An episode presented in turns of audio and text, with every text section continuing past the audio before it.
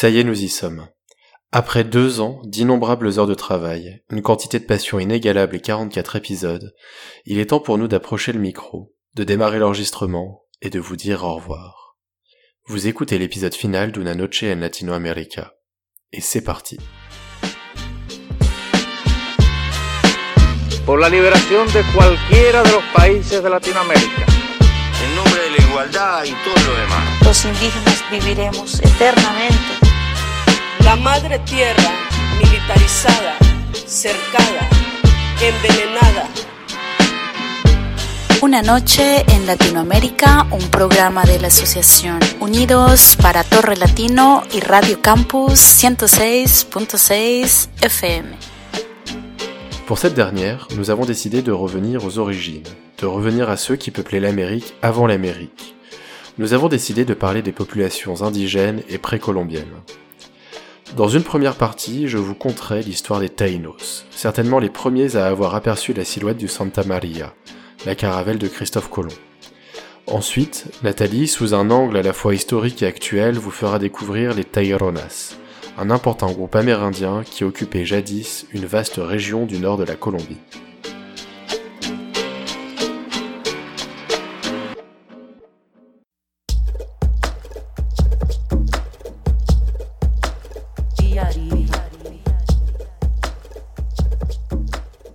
Y a un peu plus de 16 ans, alors que j'étais adolescent, j'ai vécu plusieurs mois en République dominicaine, au nord de la péninsule de Samana. Beaucoup d'images, d'odeurs, de sons résonnent toujours en moi de ce séjour. Mais un mot en particulier m'intrigue encore aujourd'hui, c'est celui de Taïnos. On parlait vaguement de ce peuple indigène, de peintures taïnos présentes dans les grottes du sud de la péninsule. On en voyait les motifs sur les paréos et sur les peintures bariolées vendues au bord de la route ou près de la plage. Mais pour aller au-delà de cette image romantique et percer le mystère de ce nom, il faut remonter dans nos archives et commencer à feuilleter il y a six siècles plus exactement.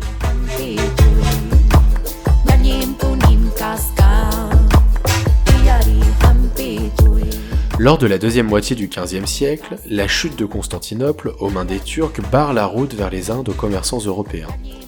Celle consistant à faire le tour de l'Afrique, par le cap de Bonne-Espérance, est longue et périlleuse. La conjoncture oblige donc à regarder vers l'ouest, et pousse certains à se demander s'il ne serait pas temps de mettre en pratique cette vieille théorie de la sphéricité de la Terre, posée depuis Aristote, largement validée, mais jamais vérifiée de manière empirique. Le 3 août 1492, un navigateur génois du nom de Christophe Colomb prend la tête de trois navires depuis l'Andalousie.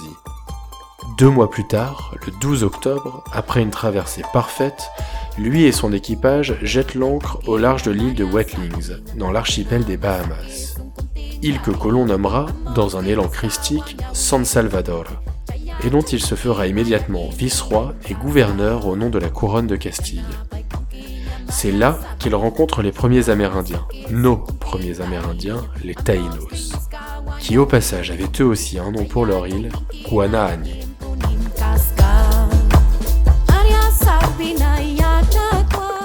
Les Taïnos, historiens et anthropologues le découvriront au cours des siècles suivants, peuplaient à l'arrivée des premiers Européens les grandes îles des Antilles.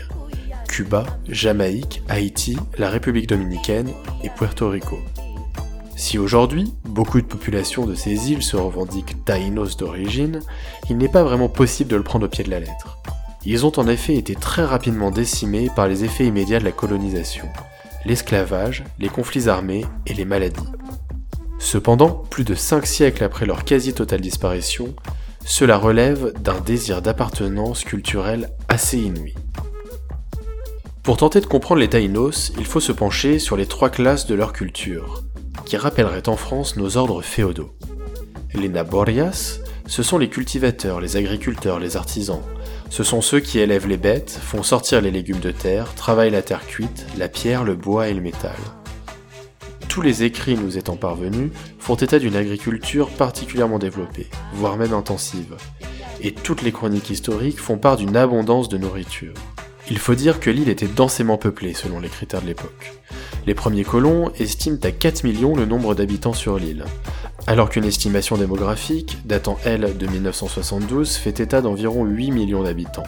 À titre de comparaison, l'Espagne coloniale du XVe siècle était peuplée d'à peine plus de 9 millions d'habitants.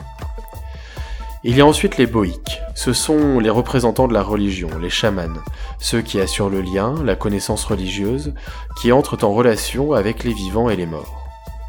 La religion taïna vénère une multitude de dieux, d'objets, est faite d'offrandes et de prises d'hallucinogènes afin de quitter l'état de conscience ordinaire. La religion occupait, comme dans la majorité des cultures, une place prépondérante. Il y a enfin les Nitainos. Ce sont les assistants du cacique. Le cacique est le chef de la communauté ou de la région. Les Nitainos sont en quelque sorte les courtisans, les nobles de cet écosystème. En parlant de cacique, laissez-moi vous en présenter un. Enfin plutôt une. Une dont l'histoire pourrait résumer les premières années de la colonisation et le destin tragique des Taïnos. Elle s'appelle Anacaona. Una noche en Latinoamérica, unidos y Torre Latino, pour Radio Campus 106.6.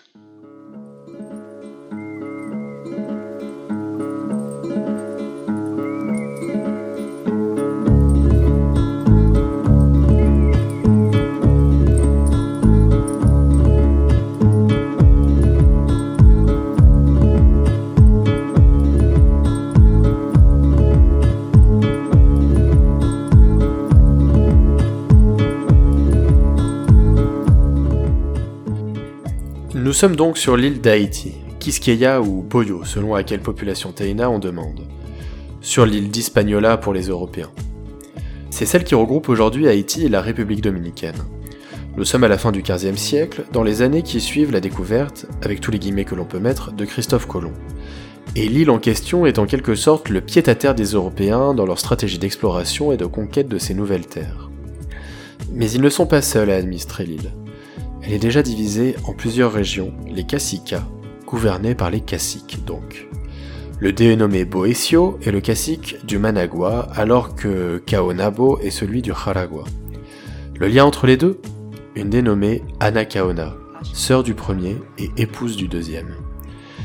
Et ils vont justement mourir tour à tour à l'orée de l'année 1500, victimes des colons ou non. Et celle dont le nom signifie fleur d'or, celle qui compose des chants pour les cérémonies religieuses, et celle que le prêtre et historien Bartolomé de las Casas décrit comme une grande et noble dame, Anacaona donc va se retrouver à la tête du Managua et du Jaragua, un territoire occupant presque la moitié de l'île. Au-delà du pouvoir qu'elle exerce, et qui est grand, et qui peut être vu d'un mauvais œil par les colons, elle a petit à petit développé une méfiance à l'égard de ceux-ci. Il faut dire que les Espagnols ont très vite compris l'intérêt politique et économique de la découverte de cette île. Afin d'extraire abondamment les minerais, notamment l'or, ils multiplient les exactions et forcent les autochtones au travail. Si certains caciques y trouvent leur compte et s'allient aux Espagnols, d'autres mènent des révoltes sporadiques, comme Anacaona. Seulement, en 1503, le nouveau gouverneur de l'île, Nicolas de Ovando, n'accepte plus ces remous. Il décide de tendre un piège aux caciques non soumis de l'île, et Bartolomé de las Casas a voulu inscrire cet événement dans la postérité. Il faisait partie de l'expédition qui amena de Ohando sur Hispaniola et s'est rendu célèbre en dénonçant dans ses écrits les pratiques des colons et en défendant les Amérindiens. Voilà son récit dans Una brevissima relación de la destrucción de las Indias, le très bref rapport de la destruction des Indes. Publié en 1552 et ici traduit par Morvan de Bellegarde en 1697. Il arriva un jour que le gouverneur de l'île, accompagné de 60 cavaliers et 300 fantassins, appela auprès de sa personne environ 300 des plus grands seigneurs du pays. Les seuls cavaliers eussent pu suffire pour désoler et pour ravager non seulement toute l'île, mais aussi le continent. Ce gouvernement, ayant fait entrer ces insulaires qui ne se méfient point de sa perfidie, dans une maison couverte de chaume, y fit mettre le feu, et ils y périrent misérablement. Ceux qui tentèrent d'échapper furent poursuivis par la cavalerie, et ils en furent massacrés sans miséricorde. On égorgea aussi à coups d'épée et de lance une multitude infinie de peuples. Ce même gouverneur fit pendre la reine Anacaona pour déshonorer davantage la mémoire de cette princesse, qui était maîtresse absolue de l'île depuis la mort de son frère. Si quelque Espagnol touché de compassion ou poussé par des sentiments d'avarice voulut faire grâce à quelqu'un de ces malheureux pour s'en servir, un autre survenait transporté de fureur, qui les massacrait en sa présence et leur passait l'épée au travers du corps, ou il leur coupait les jambes pour les rendre inutiles. Quelques Indiens qui se sauvèrent de ce massacre se retirèrent dans une île qui n'est éloignée de ce royaume que de huit lieues pour se mettre à couvert de la fureur des Espagnols. Mais le gouverneur les condamna à un perpétuel esclavage.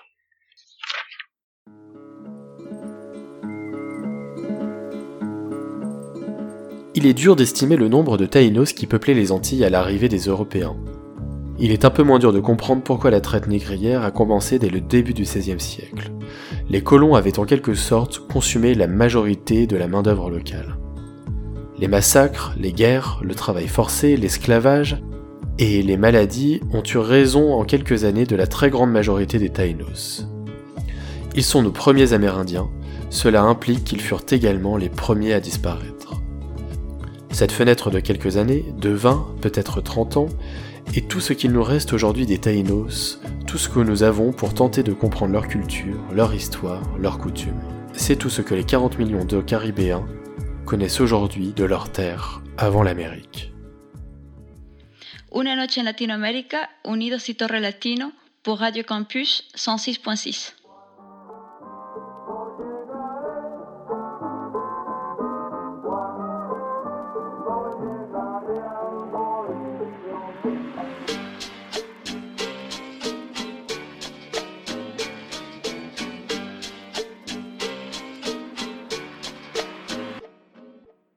un rey, pues me presento. Soy un chico de Puerto Rico. En su primer intento, la corona en mi cabeza. Desde el nacimiento y la pobreza no será un impedimento. Pues el tiempo pasa y yo sigo hambriento de llegar al éxito y tener mi momento. La meta está clara y el negrito en baja va directo. No me falta el intelecto, soy el mejor prospecto. Dios sabe que este suma y el proyecto y esta pista divinidad y grandeza yo le inyecto. No ser conceptualista, es tener el concepto, defender la democracia y velar a quien fue electo lo encuentras distinto, acostúmbrate al dialecto, le exploto la burbuja y que en realidad yo los infecto, llevar el lema de la calle y aplastar a todo aquel que se comporte como insecto. Aprendí a discernir lo que está mal con lo correcto y se levanta una revolución y te topaste con el arquitecto. El pueblo ya se quitó el vendaje y vemos más allá que tu corbata, maletín y traje 4645 muertes. como hace que son caje? Convirtieron en una celda mi paisaje. Llegó Simón Bolívar, todo con su equipaje y llamen a su mic que vamos con Aguántense de algo que el negrito apretó. A tumbar la jerarquía se formó el problemón. Vivimos en pobreza por culpa de la corrupción. Aguantamos el abuso, ahora aguanten presión. Espero que se den cuenta que otra generación. Y si no se darán cuenta en la elección. Y boricua, vamos para adelante. Cuento con tu voto, vamos a sacar a tuesto. A Torrante somos David contra el gigante que nuestro coraje lo espante. invito a que en medio de la controversia cante por los envejecientes, las mujeres, los infantes, por la educación, los maestros y estudiantes, por los trabajadores, los doctores y deambulantes, por todo boricua que se viste de inmigrante. Venga votante, ejercemos el derecho, hacemos Nadie dijo que era fácil, así que ponte los guantes si queremos cambio. La lucha es constante, así lograremos que la isla del encanto vuelva y encante.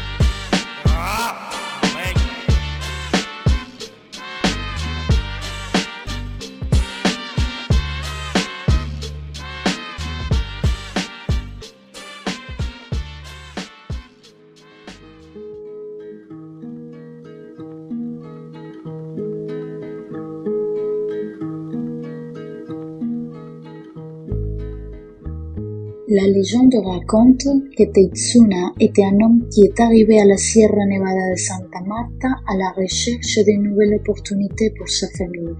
Et depuis, il a consacré les lieux aux nouvelles générations, tout en étant un exemple de coexistence entre la nature et l'homme, conformant un seul être. Depuis l'arrivée des conquérants espagnols en terre de Tairuna, différents conflits sont survenus les Espagnols voulaient dominer le territoire et leurs habitants, mais les Taironais ont empêché la croissance des colonies espagnoles. Le résultat de ces stratégies militaires fut la capture et la décapitation des chefs Taironais. En plus des guerres et des maladies qui décimèrent les Taironais, ceux-ci s'étendront progressivement jusqu'à environ 2600. La ville fut abandonnée, tomba dans l'oubli et la forêt tropicale humide finit par s'approprier les lieux. Le département de Santa Marta est devenu le refuge de nombreux indigènes qui n'ont pas réussi à s'échapper, tandis que ceux qui sont parvenus ont pu pénétrer dans les parties les plus élevées de la région. Leurs descendants sont les Cogis, qui se sont installés dans les sautes terres après avoir échappé aux persécutions espagnoles et qui demeurent toujours isolés jusqu'à nos jours. Aujourd'hui, plus de 40 000 personnes font partie des descendants des Taironas. La culture tairona fait référence à différents groupes indigènes qui existaient depuis l'époque précolombienne. Donc les descendants ont survécu à ces jours dans différents départements de la Colombie. Les villages les plus connus de la culture tairona étaient la Cité perdue, déclarée réserve de biosphère depuis 1979 par l'UNESCO. Pour les communautés indigènes descendantes des Taironas, comme les Kogis, Arhuacos, Wiguas et Cancuamos, la Cité perdue est l'un des lieux sacrés des territoires ancestraux. Dans les domaines de la spiritualité, elle a une signification très importante, car c'est le lieu où s'accomplissent les rituels en l'honneur de la terre-mère, appelés paramentos, et les confessions de notre être. La cité perdue est l'un des exemples les plus clairs du pouvoir et la fascination qu'exerce le passé sur notre société contemporaine. Mais c'est aussi un lieu plein de silence et de vide profond dans l'histoire d'un territoire habité durant des milliers d'années avant l'arrivée des premiers Européens. À l'heure actuelle, il y a environ 184 maisons rondes construites sur des terrasses pavées de pierre.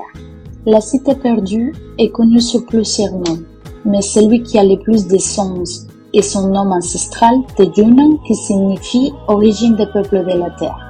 Cela explique pourquoi les frères aînés, les Cogis et les Wiwas croyaient que la Sierra Nevada de Santa Marta était le cœur du monde. Les activités économiques qui soutenaient la subsistance de la culture taïrona étaient l'industrie textile, utilisée pour fabriquer des couvertures, des chapeaux, des sacs à dos et les revêtements mais aussi l'agriculture, le développement des systèmes de canaux d'irrigation pour maintenir les cultures, la pêche et la poterie.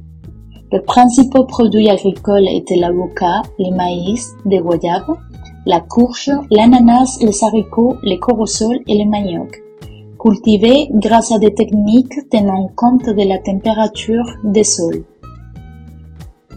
La langue de la culture tairona était parlée au sein des peuples indigènes qui se sont installés en Colombie à l'époque précolombienne. Cependant, aujourd'hui, leurs descendants, les Kogis, la maintiennent en vie. Plus de 80 000 locuteurs sont liés aux anciennes langues tairona. Un autre des territoires ancestraux les plus importants qui fait partie de la Sierra Nevada de Santa Marta est le parc naturel national de Tairona.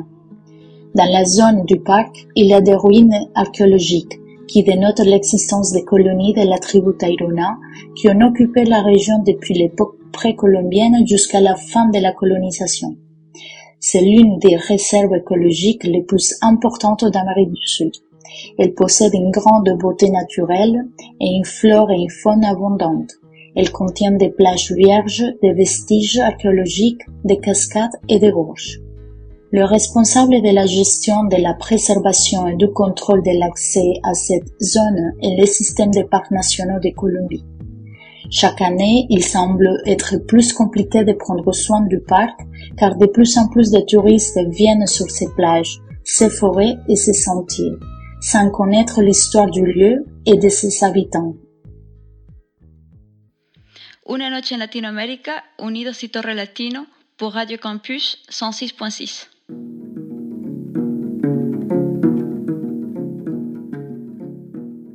Aujourd'hui, ce parc national fait l'objet d'une bataille politique économique de la part du gouvernement.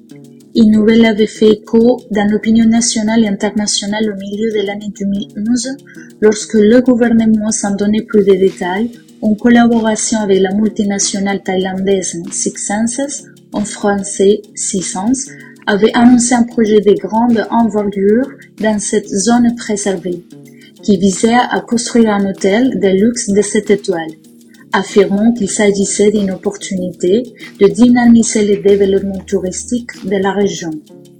Comme l'a déclaré l'ancien président Álvaro Uribe il s'agit d'aider les hommes d'affaires à mettre en place des projets d'investissement d'infrastructures touristiques.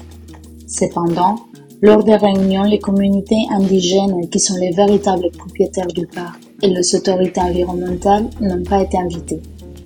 La zone où le nouveau complexe hôtelier doit être construit se trouve également dans ce qu'on appelle la ligne noire, c'est-à-dire la zone qui a été reconnue en 1973 et ratifiée en 1995 comme territoire des quatre peuples indigènes de la Sierra Nevada.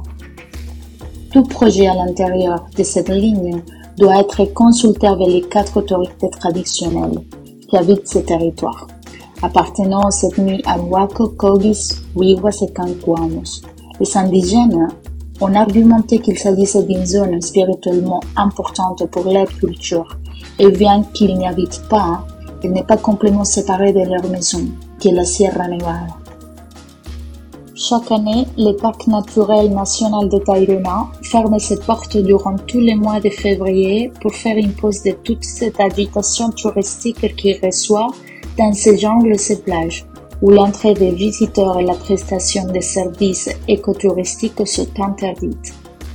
Cette mesure fait partie d'une stratégie appelée Respira Tayrona, Respire Tayrona, qui a été convenu entre les quatre peuples indigènes vivant dans la Sierra Nevada de Santa Marta, les Kogi, les Wiwa, les Tarahuaco et les Kankuan. Pour cette année 2021, le parc a été fermé trois fois afin de le préserver. Grâce à sa fermeture, diverses activités de nettoyage, de guérison et de protection de l'environnement du parc ont été effectuées. De même, il aura des tournées de prévention, de surveillance et de contrôle en plus du suivi des espèces sauvages importantes pour l'écologie de la zone, telles que l'ocodal vert, les crocodiles américains, des Colombie et les jaguars.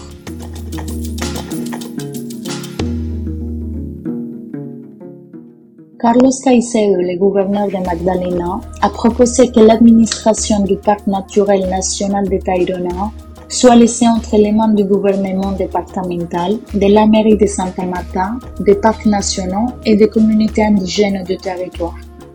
L'idée est que les communautés indigènes puissent gérer les ressources du parc, ceci dans le but de le réinvestir dans la prévention contre la dégradation environnementale et pour la protection des bassins hydrographiques.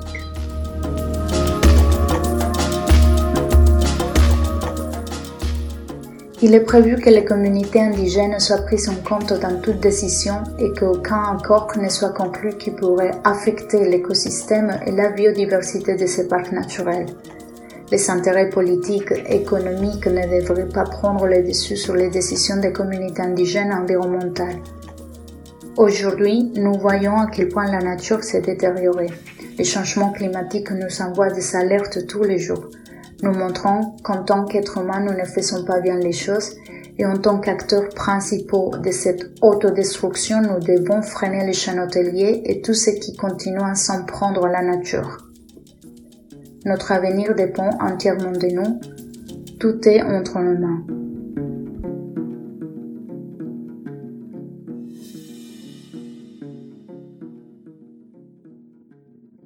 Je vous le disais en début d'épisode, vous êtes en train d'écouter les dernières minutes de notre émission, les dernières minutes de ce projet qui nous aura tant fait vibrer. Il nous semblait naturel que les derniers mots reviennent à Alexandre, le président d'Unidos et le plus grand artisan de ce projet. Il vit actuellement en Colombie et les conditions ne lui permettent pas de faire un enregistrement digne de ce nom. Il m'a donc confié ce texte, ce qu'il souhaite vous dire.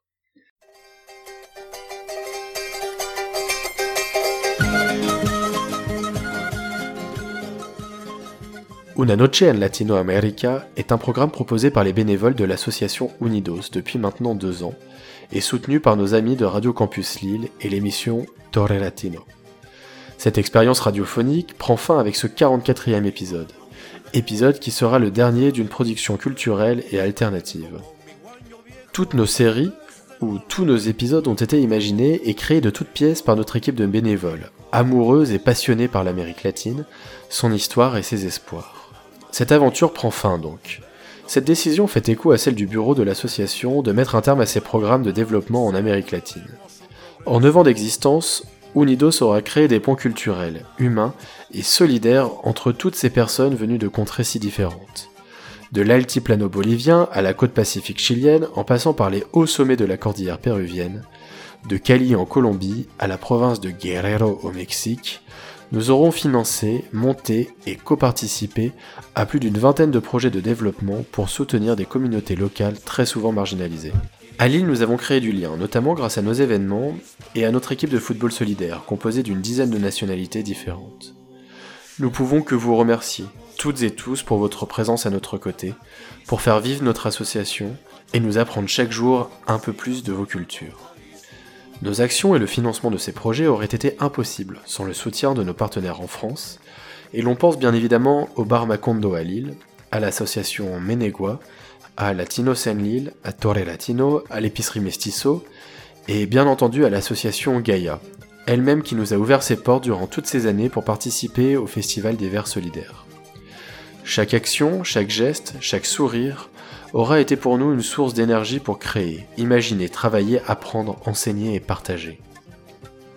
Una Noche en Latinoamérica est le fruit de ce long travail, et grâce à notre équipe de bénévoles aux origines variées, nous pensons avoir réussi à vous partager un peu de nos espoirs, de celui de nos frères, sœurs, parents et amis originaires d'Amérique latine. Les sujets auront parfois été graves, d'autres auront été plus légers, et notre volonté a toujours été d'appuyer la personne à l'initiative de la série radiophonique ou de l'épisode. Nous avons fait preuve de solidarité entre nous, et chicos, chicas, merci pour cela. La vie est faite de surprises, et cette aventure associative en est une. Seulement, nos vies personnelles font qu'il devient difficile de maintenir sereinement une activité associative. Il n'y a rien de grave dans ce constat, à partir du moment où nous savons pertinemment que cette expérience nous servira à toutes et tous, comme elle a servi aux bénéficiaires de nos projets de développement. Notre combat et notre implication prendront une autre forme, toujours avec cette volonté de vouloir faire bouger les lignes et de préparer demain. Les défis sont tellement importants. Nous avons décidé de financer un dernier projet, en partenariat avec la mairie de Navidad au Chili et notre partenaire historique Intilapu, pour créer un centre de capacitation, d'apprentissage et de construction de solutions solaires comme des cuiseurs, des séchoirs à fruits ou à petits bois. Ce projet verra le jour en janvier 2022 et la participation d'Unidos est fixée pour une année. Ensuite, nous espérons que ce centre puisse servir à la formation de jeunes menuisiers et proposer des activités aux communautés voisines pour diffuser autant que possible ces solutions qui permettent de lutter contre le réchauffement climatique et la sécheresse dans cette région. Créer du lien et des initiatives économiques à l'échelle de chaque famille ou encore de lutter contre l'exode rural. C'est notre dernière fierté, comme l'est ce 44e épisode de Una Noche en Latinoamérica. Nous sommes vous et vous êtes nous. Nous sommes tous unis. Portez-vous bien où que vous soyez. Prenez soin de vous et des autres. À bientôt sur les routes et surtout n'oubliez pas. Unidos nunca moriremos.